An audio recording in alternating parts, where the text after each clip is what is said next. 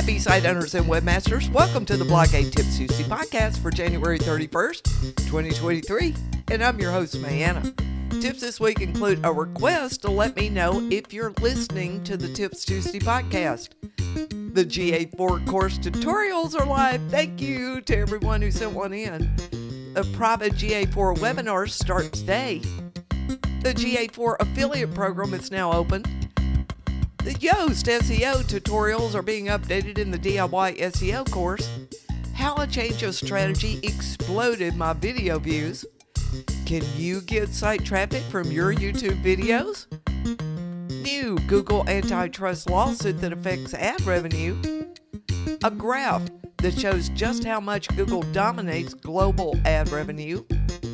Microsoft wants to democratize AI for all how the Stable Diffusion lawsuit could impact all machine learning AI, a private AI search app called Neeva that you'll want to check out, and an update on how my new secret YouTube channel is going. So let's dive in.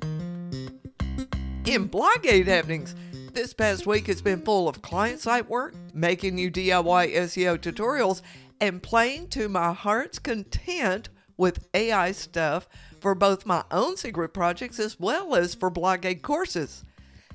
And Zach has a few special needs, and I'm grateful that they keep us both on a set schedule of breaks. It's real easy for hours to pass by when I'm going down the AI rabbit hole. And Zach is like, I'm here for you, Mom, and keeps us both up and moving around and doing fun, playful activities too. Good boy, Zach. Now, hey, I got something serious to ask you. Are you a podcast listener? One of the caveats of running a podcast is that there is no good way to know how many subscribers you have, or if they actually listen or just have it set to auto download. That's because podcasts are on a feed and can be syndicated by every podcast app out there, and few to none of them give you any sort of analytics.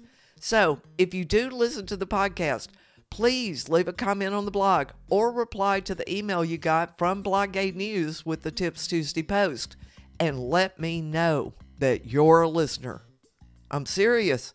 I really do need to have an idea of how many folks actually rely on the podcast to get their Tips Tuesday fix, not just listen to it while they read the post. And I appreciate y'all telling me how entertaining you find it. And I'm so glad to connect with you that way. But the fact is, I don't think it's reaching too many folks anymore. And it takes a lot of time to produce.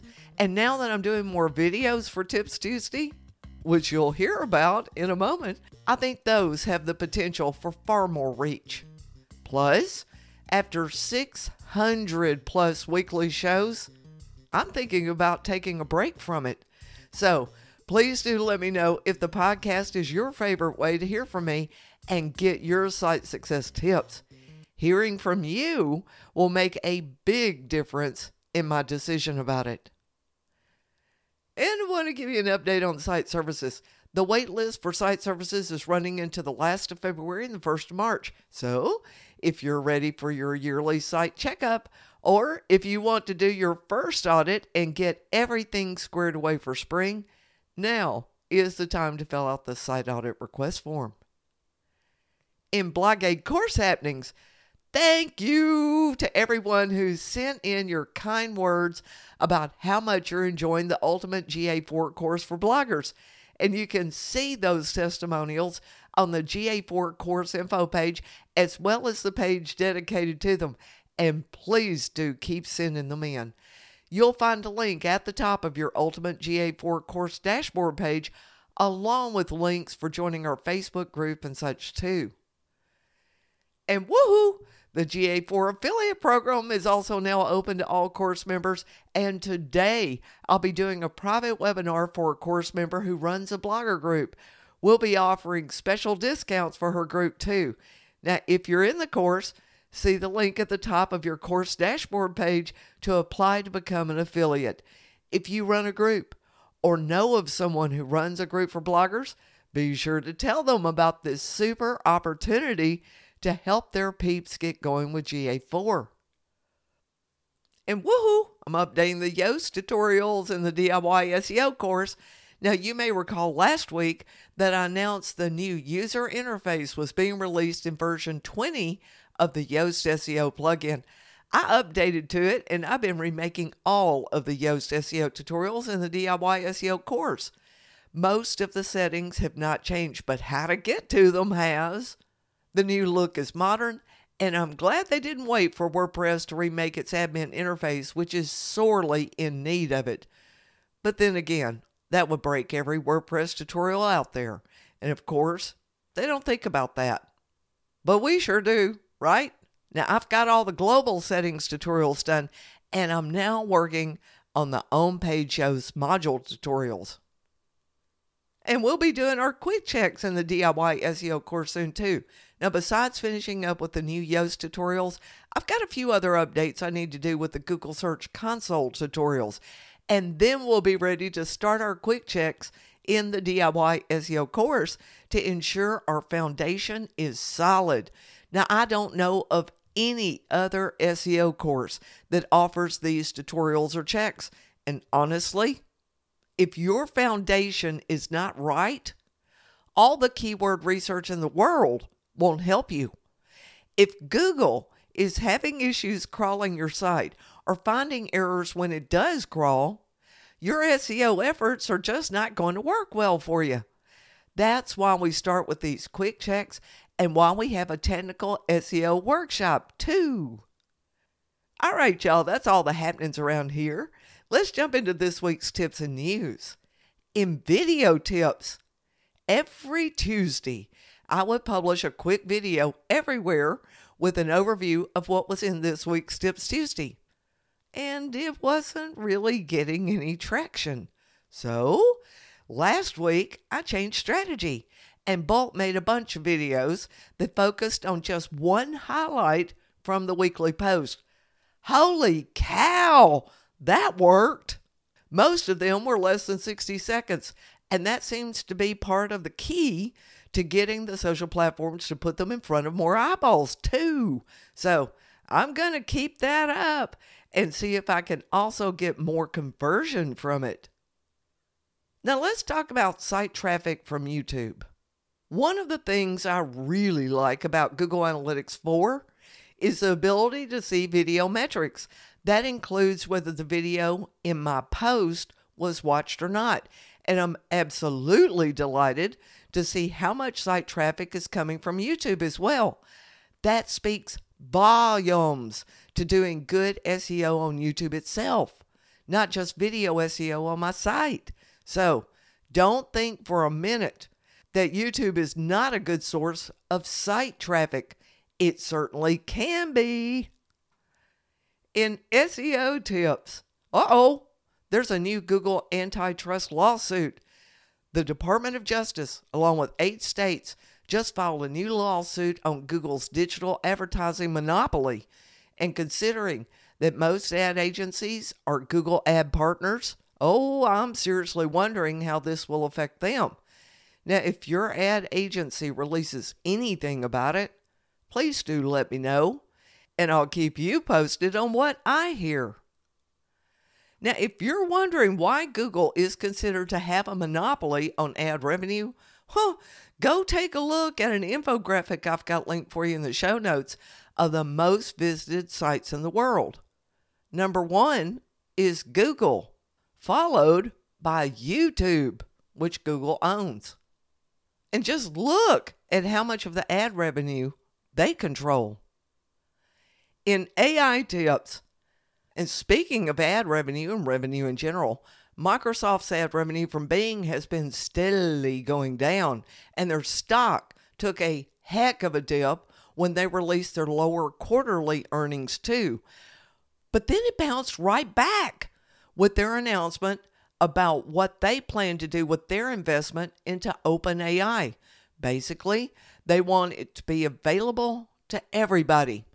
Now, Search Engine Journal laid out Microsoft's three OpenAI partnership goals, which are supercomputing at scale. Microsoft will put more resources into creating and using specialized supercomputers to speed up OpenAI's research. And then, second, new AI experiences. Microsoft will use OpenAI's models in its consumer and enterprise products and create new digital experiences using OpenAI's technology. And finally, exclusivity.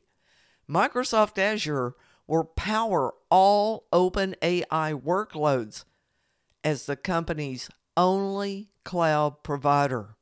Uh huh. And while all of this sounds like a monopoly, hmm, they know that Google's 20 new AI offerings that are coming this year will be entirely owned and controlled by Alphabet, Google's parent company. Can anybody say VCR versus Betamax? If you're old enough to remember the days of video on tape, I think it's a whole lot more like that than PC versus Mac. Well, maybe not. If Microsoft is going to include AI in all of its products, then that will give them a big foot in the door with all business users who primarily run on PC and Windows.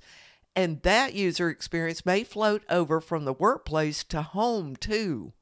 Plus, we all know what a terrible track record Google has of releasing things, then tweaking them to the point that they become hard to use, then dumping them while complaining that no one uses the things. Folks, Microsoft is betting the farm on OpenAI and this may just be a battle they can win. What do you think? Oh, and there's another big lawsuit. This time it's against Stable Diffusion. And this is the first big lawsuit on an AI image generator. And the arguments in the lawsuit could impact how all AI machine learning is done in the future. Here's the thing there is no putting this AI genie back in the bottle. OpenAI trained GPT mostly on books and other hard copy printed material, not on the internet. But the same can't be said of the AI image generation tools. It looks like they grabbed any images they could find from everywhere. Right now, ChatGPT is running on GPT 3, which has the training model of the size of a pinhead compared to what they have trained GPT 4 on, which also includes the internet. Google has done its DeepMind AI training on any and everything it could get its digital hands on, too. So, I don't think the release of AI services is going to wait for this lawsuit with Stable Diffusion to be settled. I think they're going to put it out there and make all the money they can and pay fines later down the road. There is nothing about the law that's up to date with any of this. So, expect more AI to be released and expect more lawsuits to follow. And don't expect any type of resolution anytime soon as to the legality of all of it. And if you do read the article that I have linked for you, be sure to also read the comments that disagree with the article author's take on the lawsuit. And all of this is why I keep reminding you to check the license and terms of use on any AI tool you use for anything. If they are assuming the liability for commercial use, then you're okay to use it. And oh, here we go. If you thought attention span of readers was already short, huh, now there are AI search apps popping up that do all the searching for you and give you just a synopsis of them. Neeva is one such app. It's kind of like Google and Bing, but zero ads, and it's entirely private.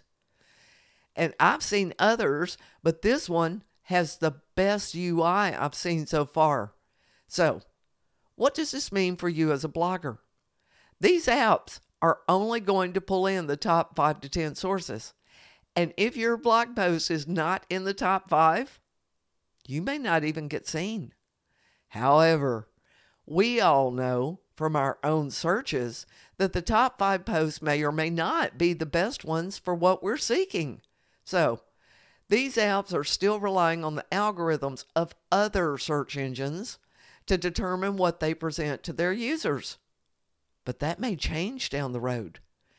And we'll see in a few months what becomes of Microsoft adding ChatGPT to Bing, and then Google adding Sparrow, one of their other AIs, to Google Search. And I'll be keeping you posted here, and we'll be discussing this and trying these things out in the DIY SEO course this year, too. And finally, today, I thought you might be curious about how my new secret YouTube channel is going. It is heavily reliant on AI. In fact, I've been wanting to do it for years, and AI made it possible, so I jumped on it. I'm using Midjourney, which is an AI image generator for many of the images shown in the videos, and I'm using Adobe After Effects for the motion parts of the video, and I'm relying heavily on ChatGPT to help me with the research of the content itself. Plus, I'm using Speakatoo for the AI voiceover. Now, I'm not telling anyone what the channel is because this is an experiment to see if I can grow a channel from scratch with the sort of entertainment videos I'm making. And I know the metric I'm about to tell you is not a real gauge of growth, but it's what I'm using at this time. I wanted to have more views than days the videos have been posted, and that's happened. So that's good. Now, the channel has been live for one month, and I have around 65 views in total. So now I have twice as many views as days it's been live, and I have two subscribers. It takes three to six months for SEO to catch on anywhere, including YouTube. So I'm delighted with a little bit of growth I've been seeing. At some point, it will start to snowball and gain viewers faster, but it takes more than good SEO. It takes consistent publishing. Right now, I'm learning a new thing with the video or images or research for every video. So I can only produce one, maybe two a week, but I'm trying to be as consistent with it as I can. And everything I'm learning will be used in the secret business project that I had hoped to launch at the end of the year, but got postponed due to making the GA4 courses. Now, I'm not far from circling back to that project. In fact, that will happen when I get the DIY SEO workshops underway. So, lots to learn and do still, but it's creative and fun and I'm enjoying it. And I'm glad to see that others are starting to find it and enjoy it too. All right, y'all, that's a wrap for this week's Tips Tuesday. Thanks for contacting me and let me know you listen to the podcast. And be sure to visit blogaid.net for more tips and resources. And I'll see you online.